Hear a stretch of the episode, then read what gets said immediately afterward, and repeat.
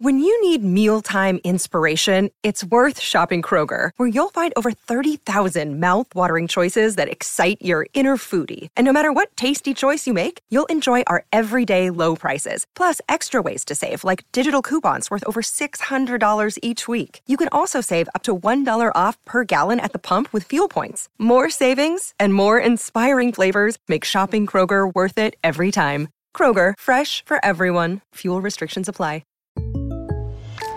I can't believe I just scratched that car. Find my insurance card.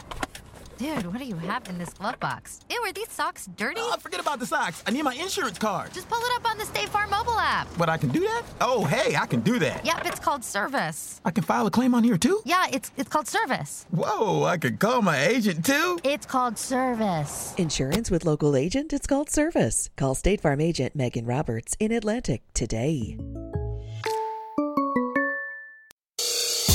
You're listening to a Castaway Media podcast. Find more great shows at castaway.media or find us on Facebook, facebook.com/castaway podcasts. And welcome to episode 34, I think, of Potteroony. I am in London at the minute. I'm on my way to my nephew's house. I've just been to Brixton Market and it's very posh. I do remember Brixton Market being kind of where you get all this secondhand stuff and kind of cheap stuff, and now it's just totally posh. I mean, really posh, and all the white people have moved in. Where are all the riots and stuff? That's what I want, you know, Brixton riots. Well, what's going on?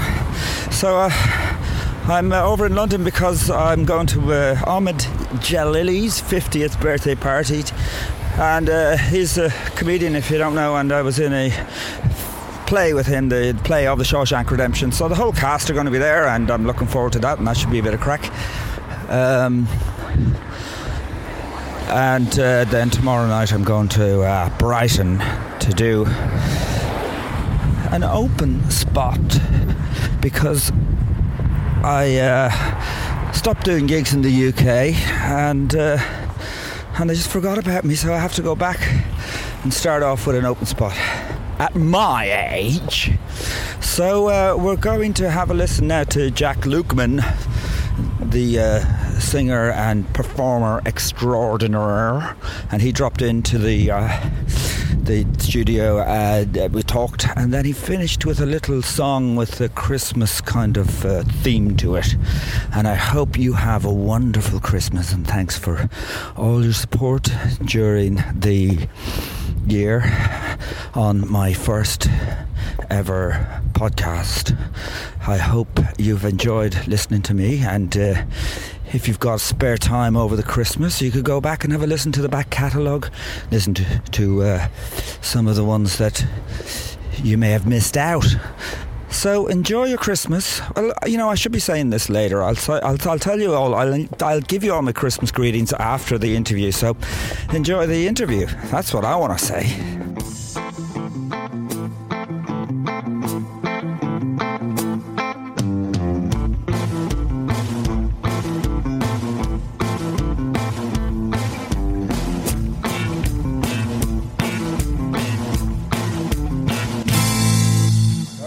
Studio today. I'm just trying to finish an album before Christmas, yeah. Oh, new album, new original stuff, so I'm just trying to get nail it down, you know.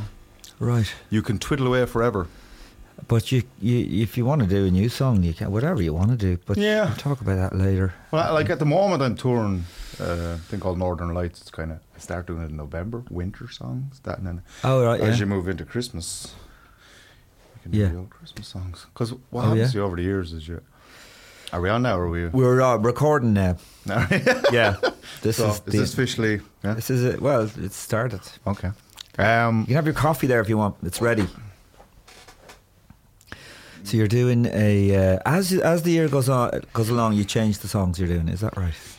Well, I mean, it depends on what album you have out or what... where you're at. I mean, I've obviously done a lot of albums of... my own stuff, the original stuff, and then I've done albums, kind of straight up albums of other people's work, you know, individual songwriters that I admire. Around Christmas I'm doing a thing called Northern Lights, because every time you hit Christmas, especially the last week or two, people want to hear Christmas songs. Yeah, you know? Sure. And I love Christmas songs. Yeah. As much as what kind of Christmas songs? All the old classics, all the old jazz standards. Yeah. Have Yourself a Merry Little Christmas. Right. I mean, I'm Dreaming of a White Christmas. I'm Dreaming, the biggest selling song of all time. Yeah. Being a bit of an old crooner, I mean, all those songs are lovely to sing. He's the little boy that Santa Claus forgot? I don't know him. Maybe that's why he was forgotten. He's very sad. Yeah, that's it.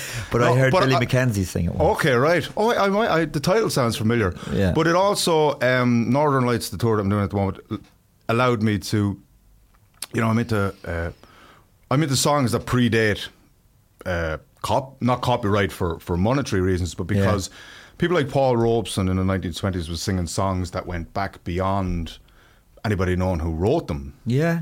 So they're fascinating. Almost like folk, they're handed down. They're real folk songs, not folk as we know it, but actually predate. So stuff like In the Bleak Midwinter is from the 1700s. There's an All Through the Night, which was first documented in a book from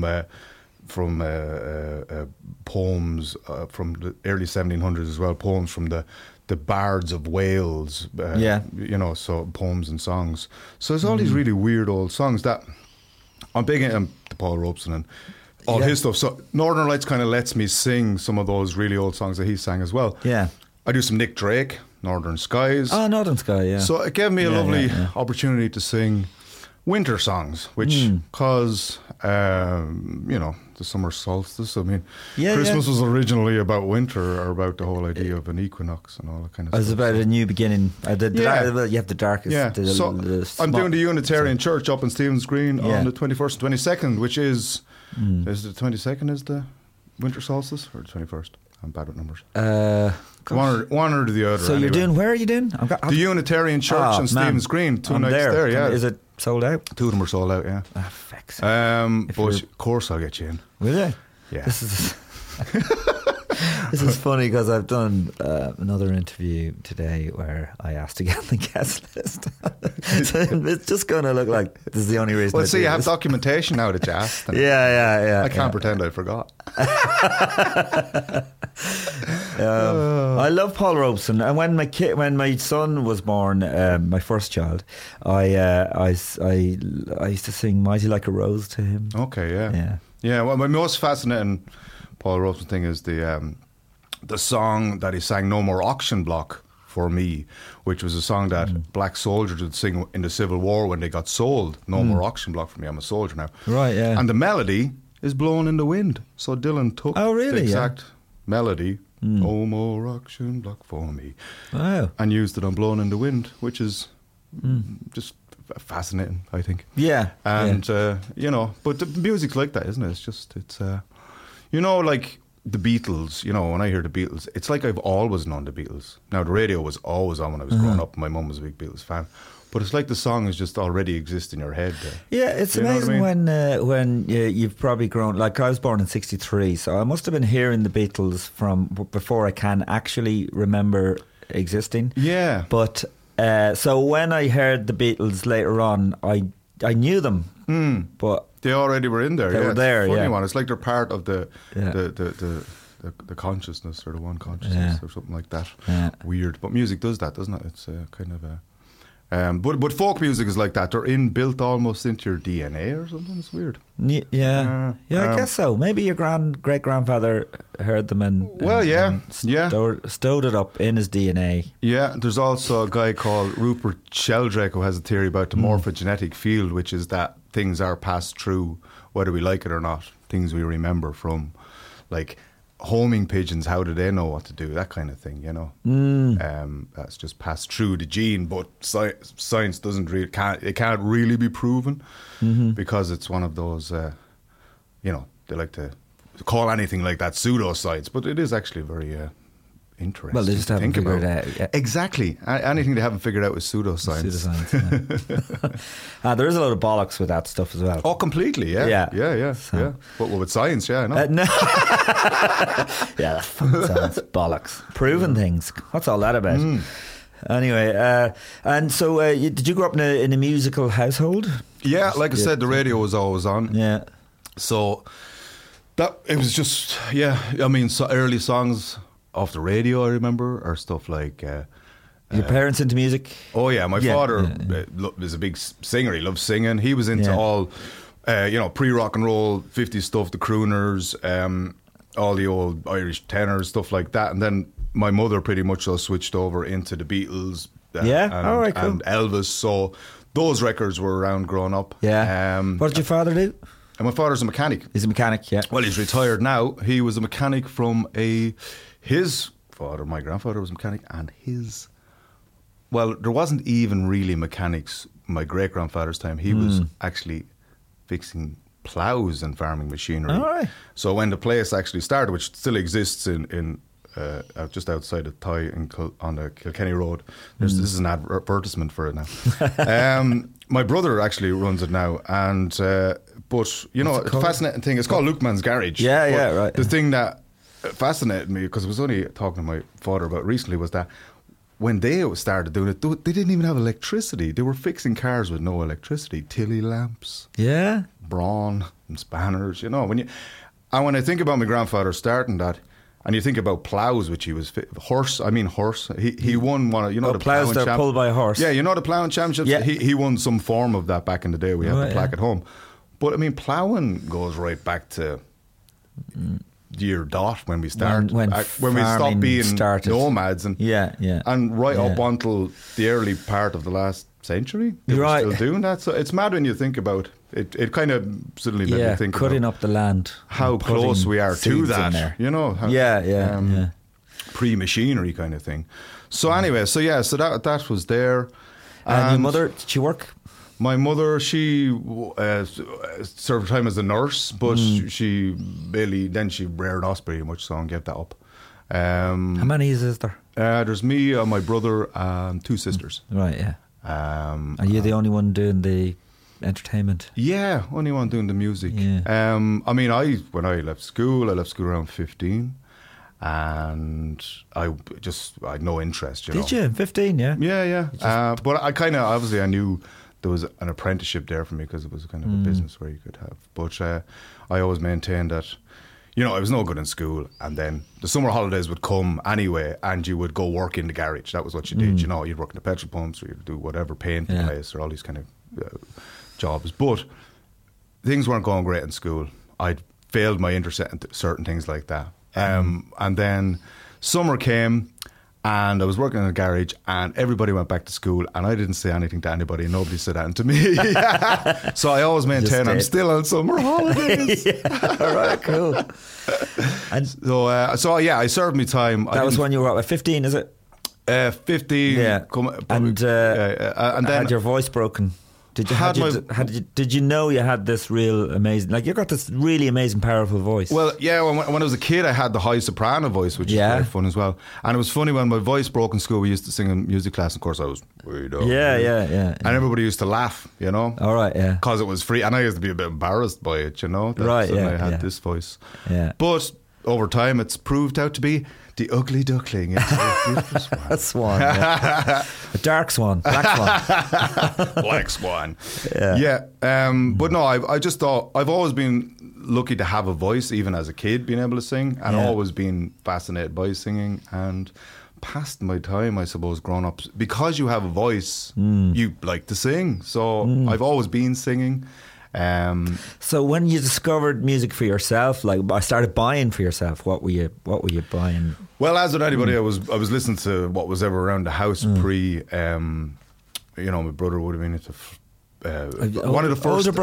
Older brother, yeah, I'm the youngest, yeah. Well, then you have... They broke all the rules and I got through a free pass on everything. But Speak and Spell by Depeche Mode was one of the first tapes I remember. Now, they were all copy tapes, I remember. Oh, yeah, yeah. We had singles of, you know, Pink Floyd, Police. And my sister was a big ABBA fan. So I kind of pretty much wore out all their records before... I think Christmas might have came and I might have asked for Madonna Like a Virgin. I think that might have been one of my first tapes. Yeah. Holiday is great. Madonna. I don't even, was Holiday on that? Maybe. Oh, it must no, that's been later. No, Holidays yeah, are yeah, first Holidays ever. First single. Ever, yeah. Yeah, yeah, yeah. Like a Virgin's much later. Yeah, yeah. Yeah. So yeah. That's my. But I mean, you, when you're a kid, you just want music. But yeah, so it was pretty much so what was, you know. And then I thought, I know I still love Depeche Mode and people like that, and that kind of followed on, I suppose, the records you were listening earlier on, but. You know, people ask you what influenced you, what's this and what's that. But for me, the music, everything, you listen to everything you do, whether you it's just an endless landscape of things to listen to. Yeah, but well, let's yeah. So, did you decide you're gonna play an instrument then, or did you just pick up a guitar? Well, my sister was learning guitar, so right. I started playing around with the guitar from there, pretty much. So. And then myself and my friends, we would, you know, put, you know, jam, just guitar and bongos. Yeah? Yeah. That's an unusual combination there now. Well, it was completely acoustic, we could kind of do it. And we used to play in pubs and anywhere that kind of have us. Yeah. Guitar and bongos? Bongos. I was going to say it was Cahoon, but that was predates the Cahoon. Isn't that what you call it? A Cahoon? You know the box like you sit on. Oh, yeah. Oh, that would predate, yeah. Box, yeah. No, bongos, yeah. Jimmy Riley and Gerald Lammon. What kind of songs? We, we did all... We big into... So a lot of the standards, Stand By Me. You know, when you're playing in pubs, obviously you do a lot of the old standards. We love Bob Marley, did a lot of Bob Marley. Maybe we used to play Midnight Oil songs. Beds Are Burning. Yeah, something. Beds Are Burning. But these were, you know, all kinds of... A lot of different stuff. Horse with No Name was a big one. Frank. Yeah. Frank. Is the name of the horse. So 2 chords. It's an easy one. Oh, is it? Is it? Yeah. You can play it in any state. It's my official drunk song. Oh, is it? Yeah. When you don't have to, when it's finding it hard to, you know, when you're to remember to play a song when you're drunk. You kind of go, oh, chords. What do I know with 2 or 1 chord? So, yeah. I'm amazed that happened to you because I can look at these trad guys who play in a pub and they're drinking pints, and I go, how do they keep playing? How do they know what they're doing? Well, I suppose if you know your set, grand. But I wouldn't normally. Most of my songs don't. Well, some of them do work well in a piss up situation, but not many of them. And whenever you're asked to sing a song, I can never think of any songs. It's weird. It's weird. But I know thousands of songs. You know. There's a different mindset when you're on stage. Very much so, yeah. When you're, it's a completely different state of mind than being drunk. Although there are times it feels similar, maybe. I don't know, the adrenaline thing. And so when did you start? So my first time seeing you is in the Dark Club. Mm-hmm. And what age you there? Were you there? I would have been 1920. Maybe early, probably 20, maybe 21, 21, maybe 21 actually. Okay. So then you're doing Jacques Brel stuff, right? Yeah. And so how did this come about? You start off doing covers in pubs and suddenly No. Well, when I was 18, my mate who played bongos, Jimmy Riley, he had been serving his time as a carpenter, and he rang me up one day and said, he's finished his apprenticeship. I'm going to Holland to work in the bull factories. His brother had done that. So I went, okay. He said, do you want to come? I was only three years into my mechanic thing, but everybody kind of in the what factory? Bulb factories. Tulip bulbs, yeah. Oh, yeah. Okay, right. So from there, I obviously wasn't completely... maybe that might get in further, maybe. Dedicated that's great, yeah. to the world of mechanics. Yeah. So I took off with him. And... Yeah. We went to Holland and we worked in factories and all kinds of stuff. And at some point, at some point we became homeless. We actually we sold our tent stupidly at some point that we were living in, and we ended up sleeping in ditches and all kinds of crazy stuff. But that was I was that age. It was summer and it didn't really matter that much. But it did prepare you for all eventualities, i.e. being homeless. Which bodes well for the world of music and showbiz. Yeah. But Frank Kelly told me he slept rough in France or something. Yeah. Slept in vineyards. Yeah. Well, we used to just roam the countryside. We'd be going from different places trying to... We used to go around to houses offering to do people's gardens and stuff, you know, and then if you might get something, and then at night you'd come out and go, okay, well, let's find a place to sleep. That's what we would do. But thankfully, somewhere along the way, I start busking. I met a guy who had a guitar and we start busking, and from there I started living as a musician, as in I was making more music busking than I had been working in, doing manual work, which is what I had done up to that point. So that was kind of, I suppose, a eureka moment in many respects, because, you know, people always say to you, what's the advice or whatever from people who are, you know, maybe want to get into the music business, and in many respects the biggest leap is if you have a job going, okay, I'm going to be a musician, you know, because it's not the civil service around like that, you know, it's a... The biggest leap is stopping a job. If you have a job, the security of that... Right. To jumping into, I'm a musician... Oh, yes, And leaving your job behind. Yeah. I think that was... So, if anything, that moment where I realised I could survive. So, anyway, from Holland, I said I'd come... I was very into travelling and doing all that kind of stuff. I was going to go to Israel, to the kibbutz and all that kind of stuff next. But I said I'd come back and give it a blast... in Dublin for a year and see what happened. Did a little bit of busking on Grafton Street. Didn't pay as well as Holland. But then I met in with Martin Clancy and David Constantine and 38 South Circular Road. We were all kind of living up there, making music, and Dave had a band called Serious Women, which was the first thing I ever recorded on. And we all did it in-house DIY. Did some BVs on that. So from there, I started recording my own songs. And when I was touring with Dave and recording my own songs, I met Ginger O'Keefe, who's the bass player, who was the Black Romantics, which is the band that I would have played with in the Dark Club. Yeah. And he had the idea of doing the Jacques Brel songs, so I saw it as a great vehicle to, if anything, serve my time, to get on stage and sing some songs that were just really brilliant songs, theatrical. Yeah, very theatrical. And very much so suited my voice, So so that was how I ended up at the Dark Club. How you discovered Jack, or did you know Jack? No, I knew Scott Walker before that. Because I remember discovering Scott Walker from a compilation that Julian Cope brought out of Scott Walker songs called Fire Escape in the Sky. Yes. Yeah. And that's how I discovered Jacques Brel through Scott Walker. I was the same, yeah. Though I knew of Jackie earlier on. Right. And then just through listening to endless amounts of music, I got into Scott Walker and got into Brel, and I mean Brel as a performer to watch, and even though my French is awful, he was one of the greatest performers, and he really was that old bardic kind of thing where he would write songs about things, about real things, and you know what, even, you know, speaking to French people, a lot of the translations work very well. Really? He was involved with the ones that came from Alive and Well and Living in Paris, that show that they did where they translated a lot of stuff. He was involved in the translation. Oh, really? So, was he? Yeah, so it worked out pretty good. But obviously, a great vehicle for me, big, you know, theatrical songs. The Black Romantics had you know, like a Pogues kind of sound, so it was raucous, and the Dark Club was a venue, you know, that was early, mid-90s, and Dublin was a very different place then. It still had that, you know, Temple Bar was still a bohemian place, I think, at that time.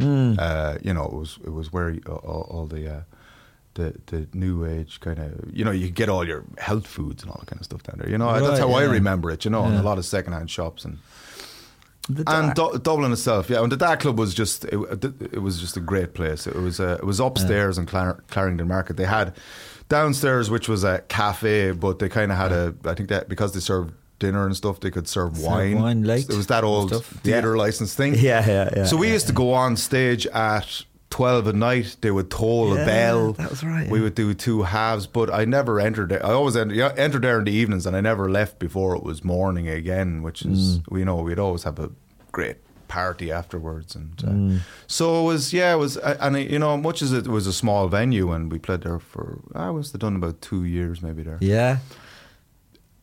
You meet so many people who say, oh yeah, I was in the Dark Club. All right, yeah, going, yeah.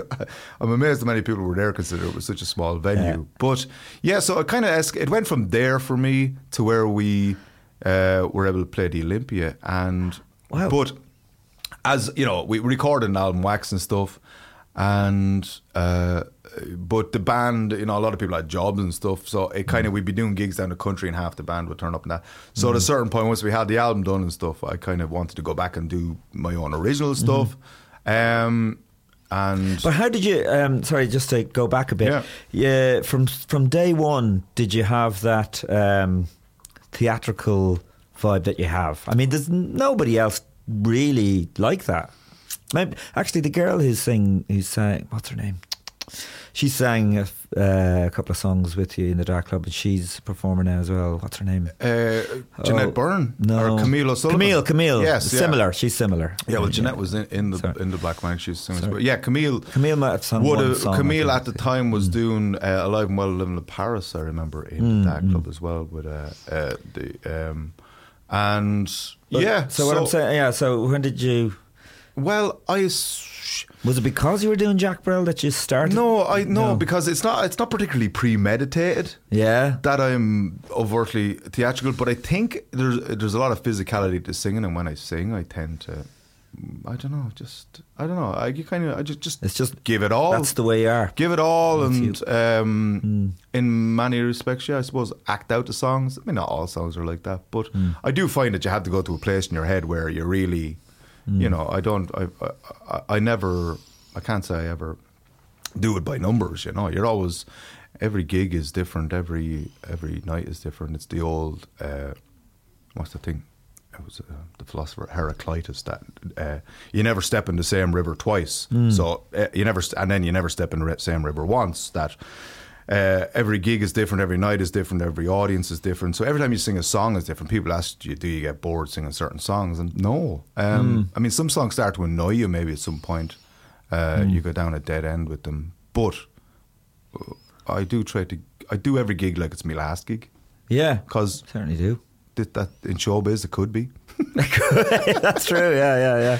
So, do you have to get wound up before you go on? Do you have to go into a... No, it's a funny thing. Everybody goes, oh, it's great to be nervous. I actually prefer to be very relaxed. I think the more relaxed you are, the better off you are. Yeah. Because you know, you have your wits about you. I mean, early on, yeah. I mean, obviously, you have insecurities and stuff when you start out, but... and as you go on, you do. But I enjoy performing. I mean, it's great fun. Yeah.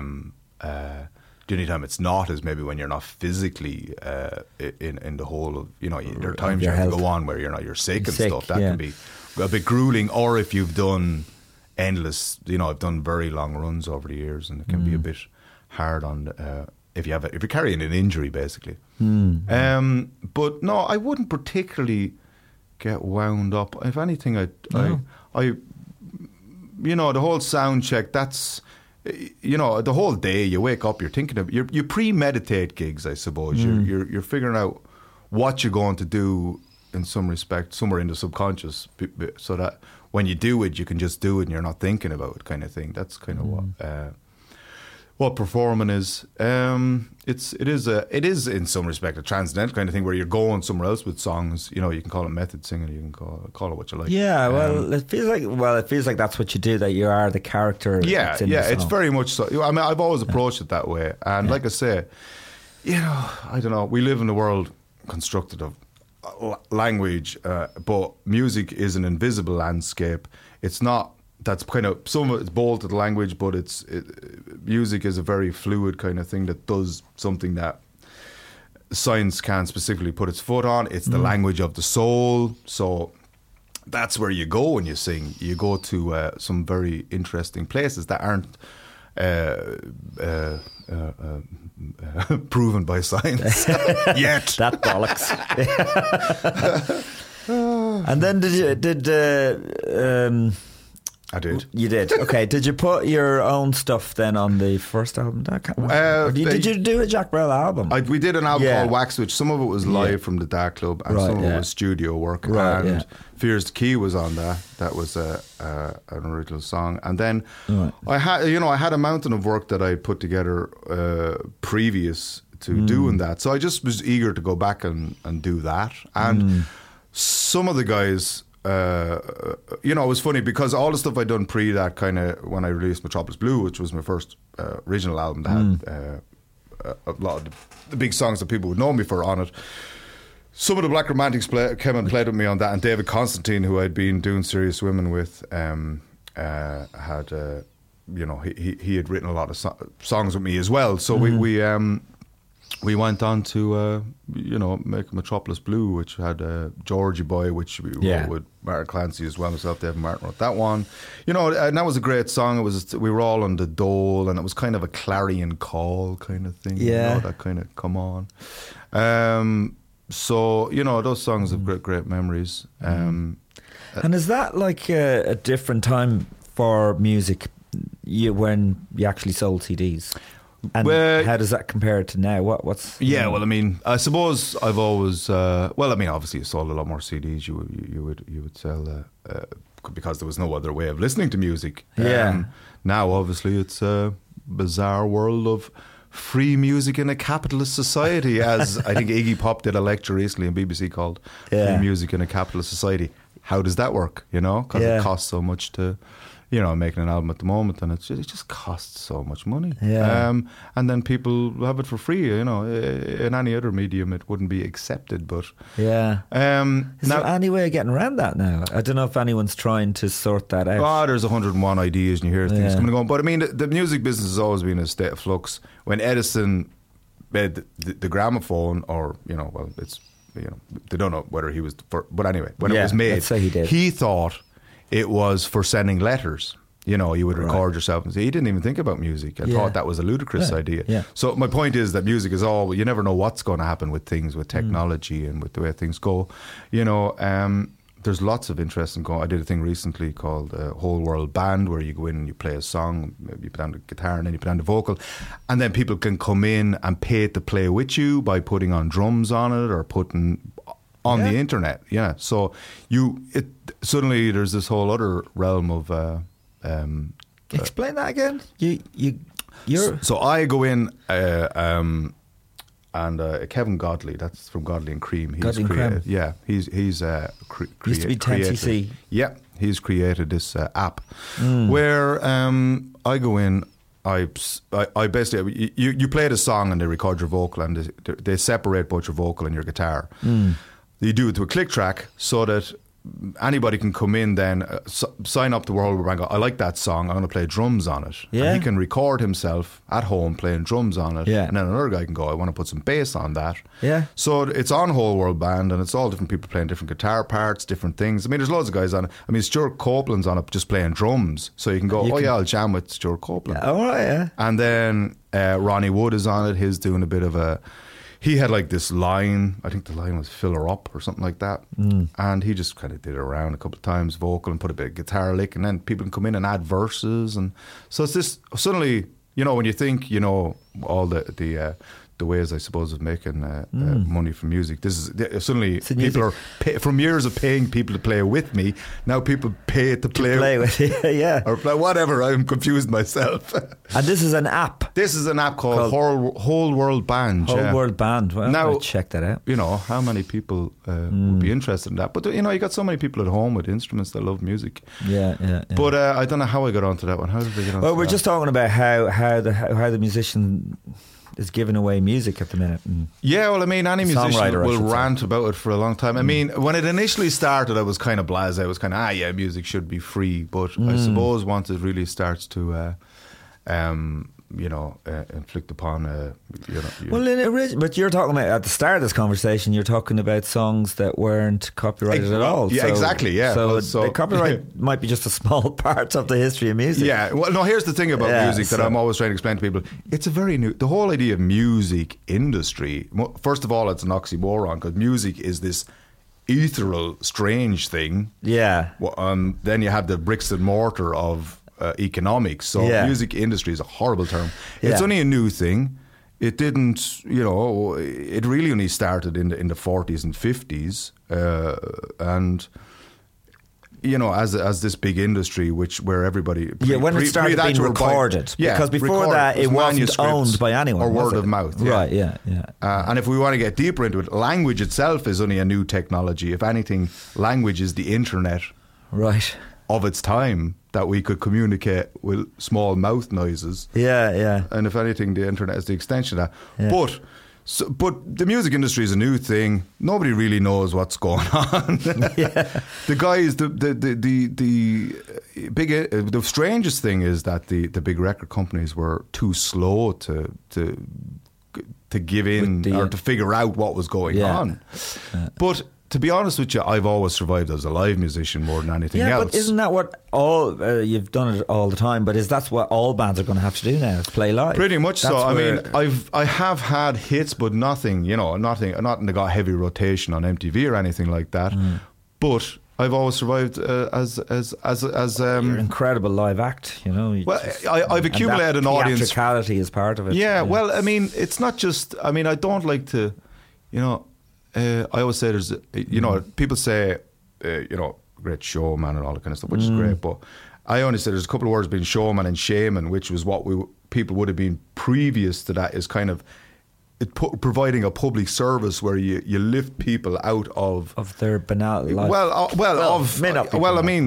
That's what music did for me. It always lifted me to this other higher state of consciousness where it's like, wow, all, you know. Yeah. It got the adrenaline going. It got the imagination going. You traveled via music. You know, all the knowledge you got from songs and what's that name of that place? Who's that? You know, all these things you kind of got. You were educated by all these names of places in America songs, as well. When you were a kid, by the time I get to Phoenix. Where is this place? And you traveled. It does that. I suppose, you know, when you're gigging, you're trying to raise the energy in the room, you know, and you have to use vibe, energy, all these terms, whether people like it or not, are musical terms. Yeah. Whether people think I used to think when I'd read the liner notes of a record, it'd say, on vibes, such and such. I thought that was just a guy who came in the studio meditating. The guy went, hey man. Well, you know, there are guys who actually do, you know, I mean, some producers... Yeah. Are vibe masters. That's what they do. It's not like they go do the... Oh, they create a nice energy where everybody feels like, oh yeah, you know, so there is a bit of that.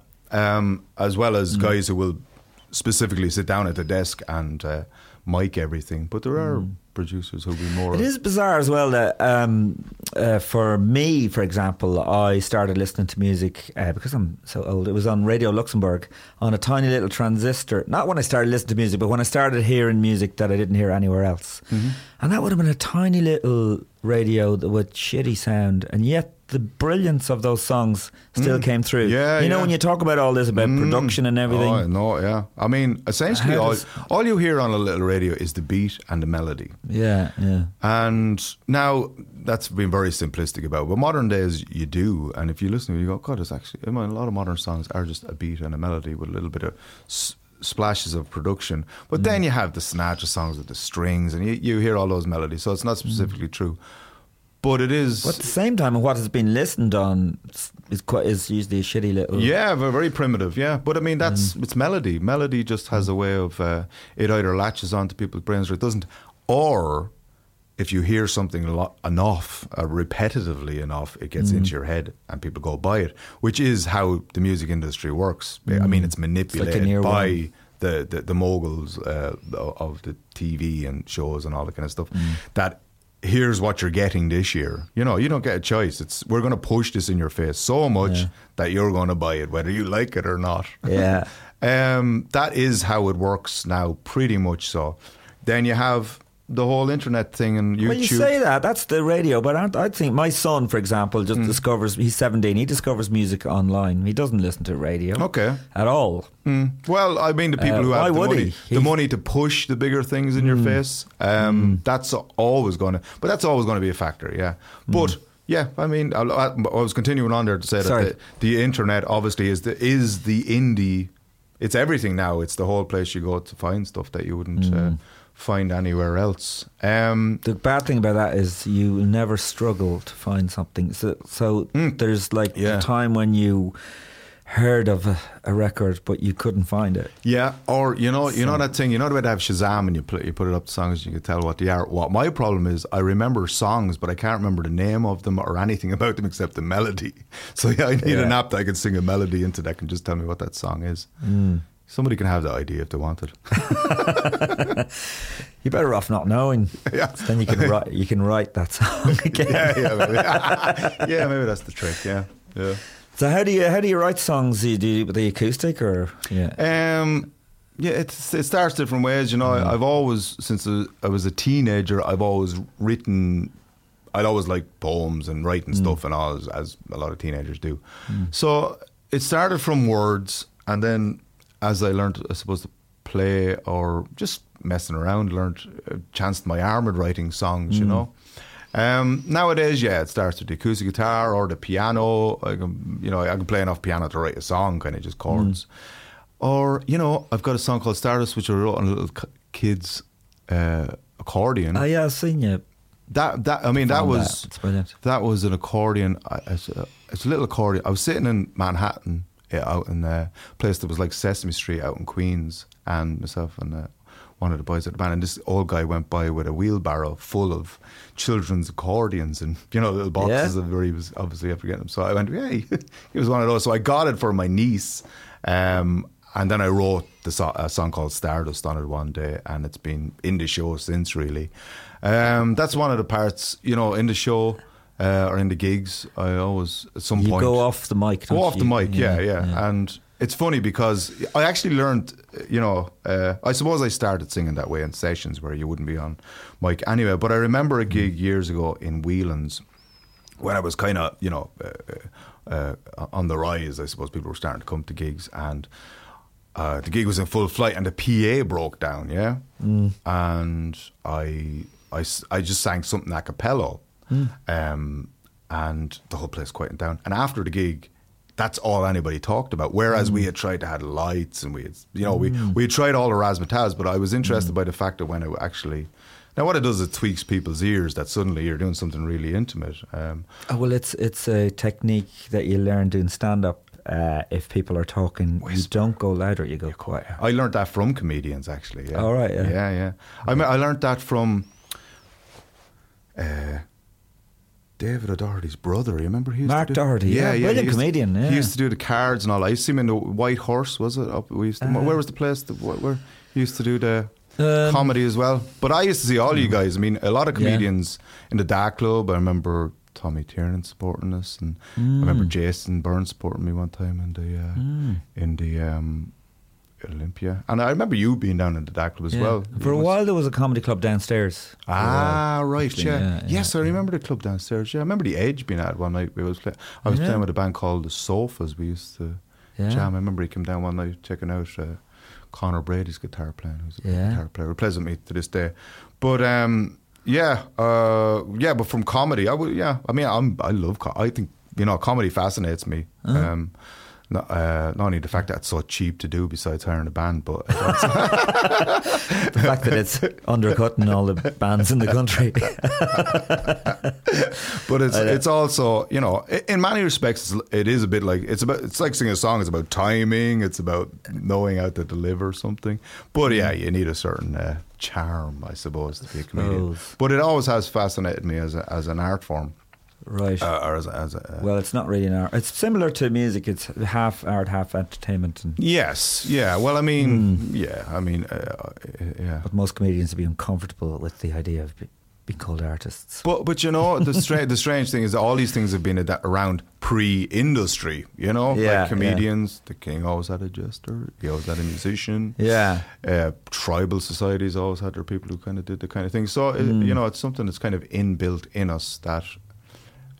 everything now we try to monetize it and try and make everything. But, you know, there's certain things that live outside of that realm. I think it's quite exciting that live performance is so necessary now.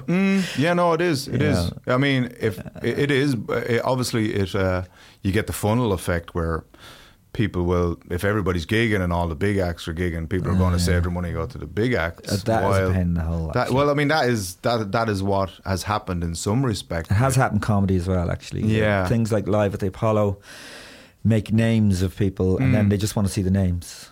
That's showbiz. Yeah, I know. That's how the whole thing works. But, you know, you get to see people like Leonard Cohen going back on the road, which was just a remarkable thing to see and hear and just amazing to hear. But now there's, what do you think of this?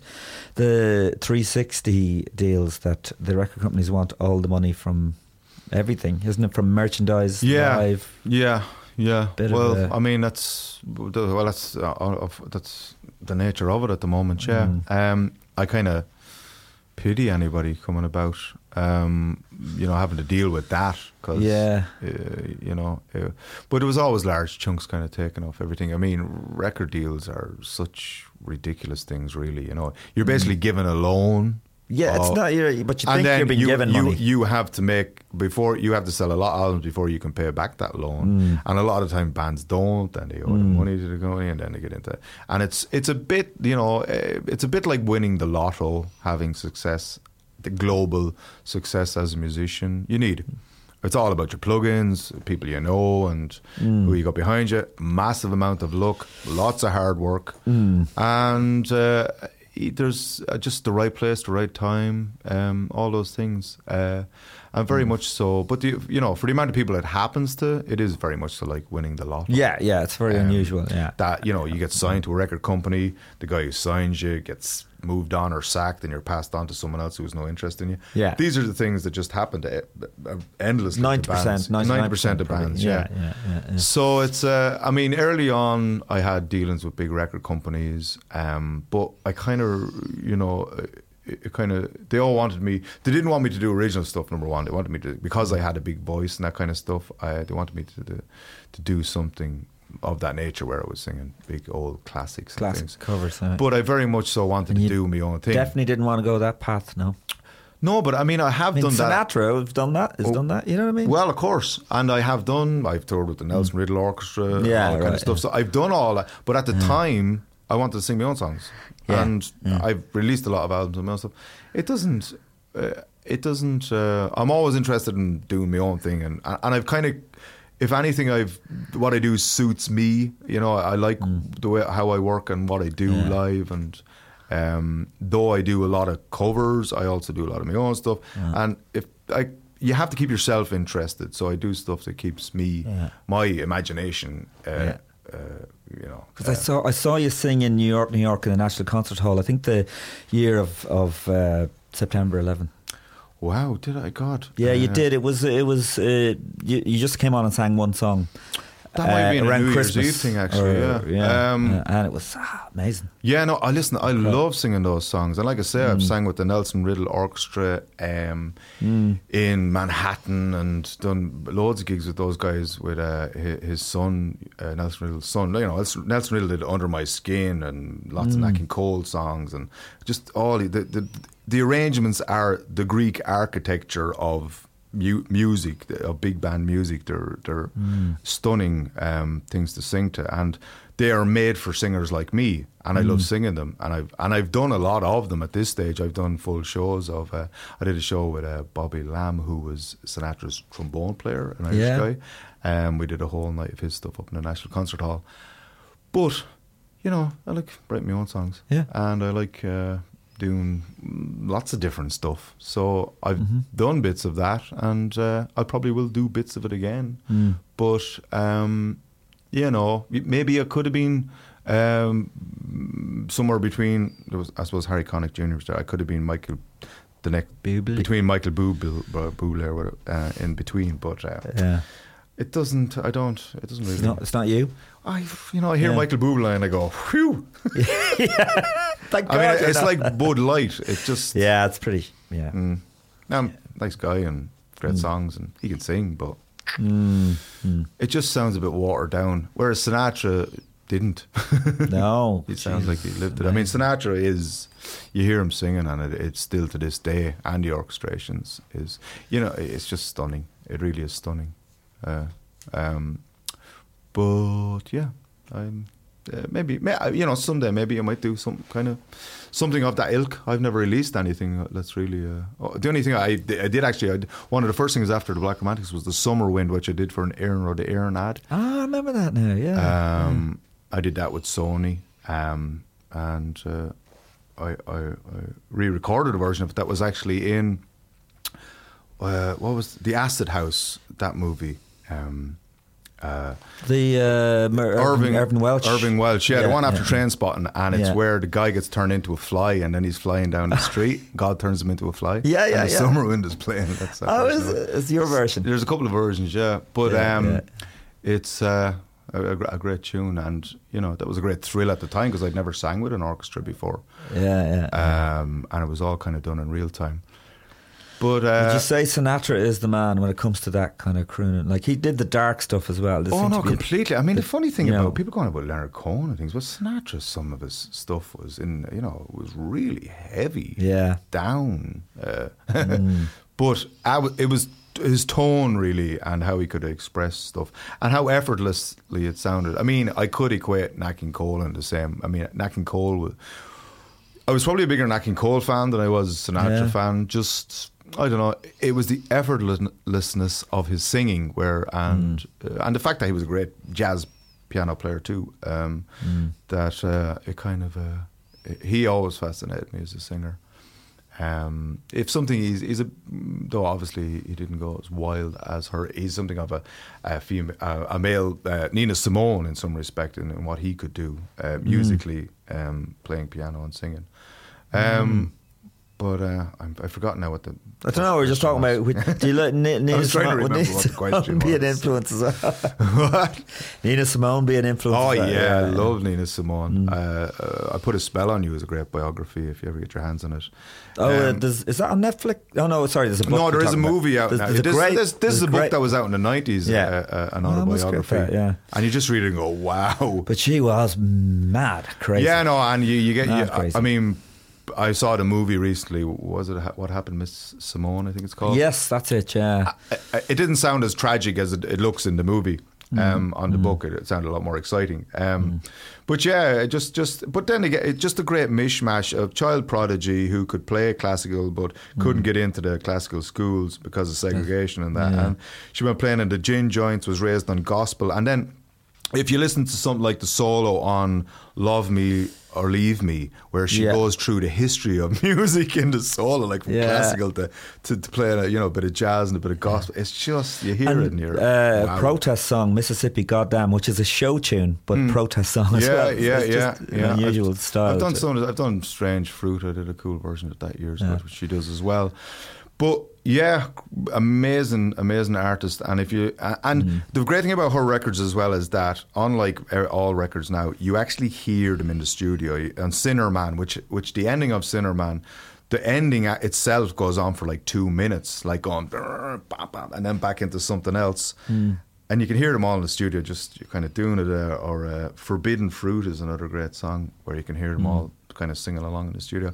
So I love that, you know. I love the like all the old Elvis Sun recordings and that you can feel that they're it amazes me that nowadays, you know, when you're recording stuff, no matter how organic you try to make it, it does go through an awful laborious process, as in with all the technology we use now, it's kind of filtered through that, whereas all the stuff we love, like the Beatles, which was at the high end of the technology, Abbey Road's recording studios at the time, but it was so simple. It was, you know, not to get too into it, how they just bounced everything onto it, and that was what it was, and you weren't going to change it because we've bounced everything onto it. Because you bounced it to make room for another track.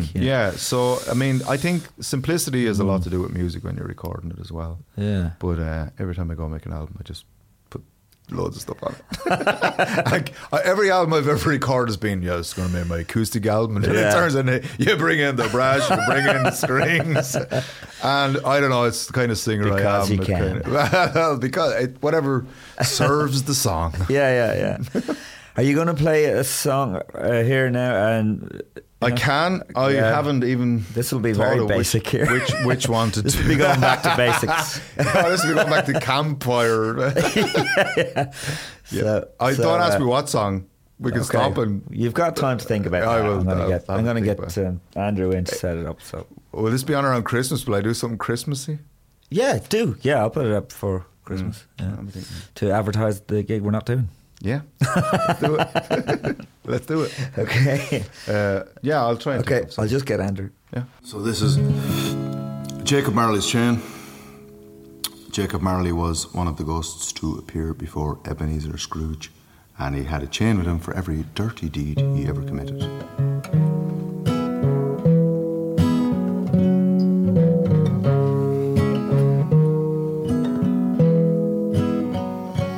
Well, today a friend told me a sorry tale as he stood there trembling and turning pale. He said each day is harder to get on the scale, sort of like Jacob Marley's chain. Well, it's not like life is such a veil of tears. It's just full of thoughts that act as souvenirs for those tiny blunders made in yesteryears that comprise Jacob Marley's chain. Well, I had a little metaphor to state my case. It encompassed the condition of the human race, but to my dismay it left without a trace, except for the sound of Jacob Marley.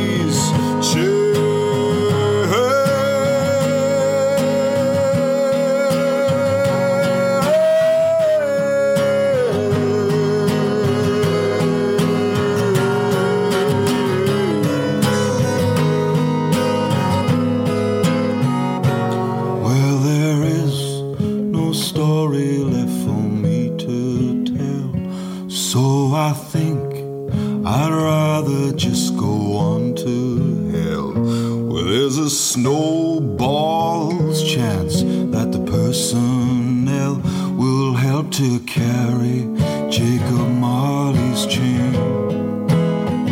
Help to carry Jacob Marley's chain. Help to carry Jacob Marley. Carry Jacob Marley. Carry Jacob Marley's chain.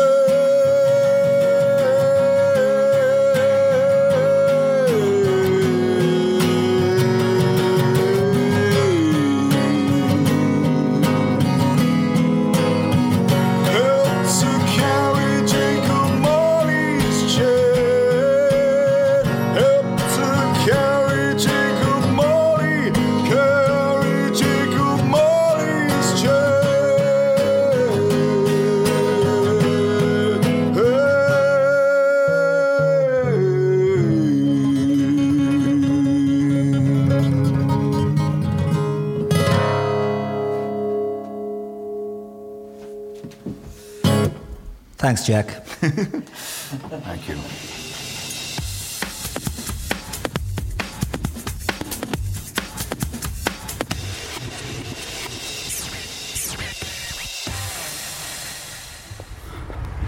Yes, the wonderful Jack Lukeman there.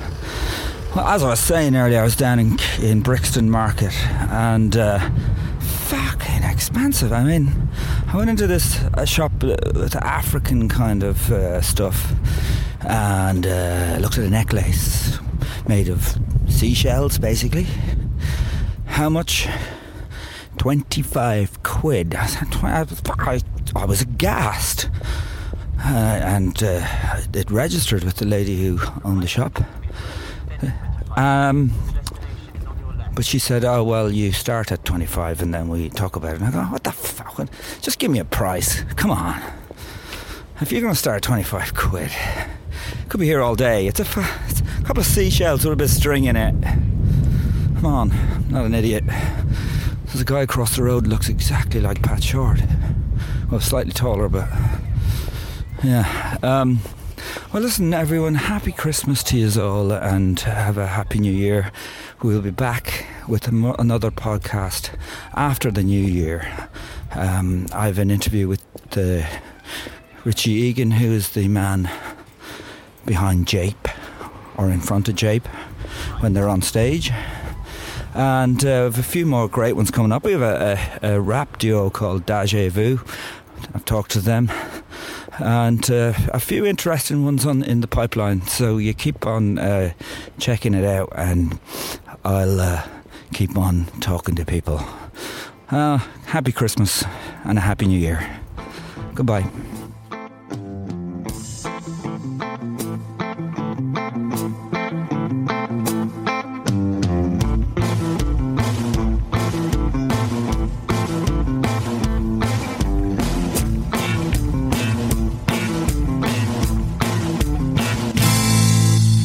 This was a Castaway Media production. Find more great podcasts on our network. Visit castaway.media. I can't believe I just scratched that car. Find my insurance card.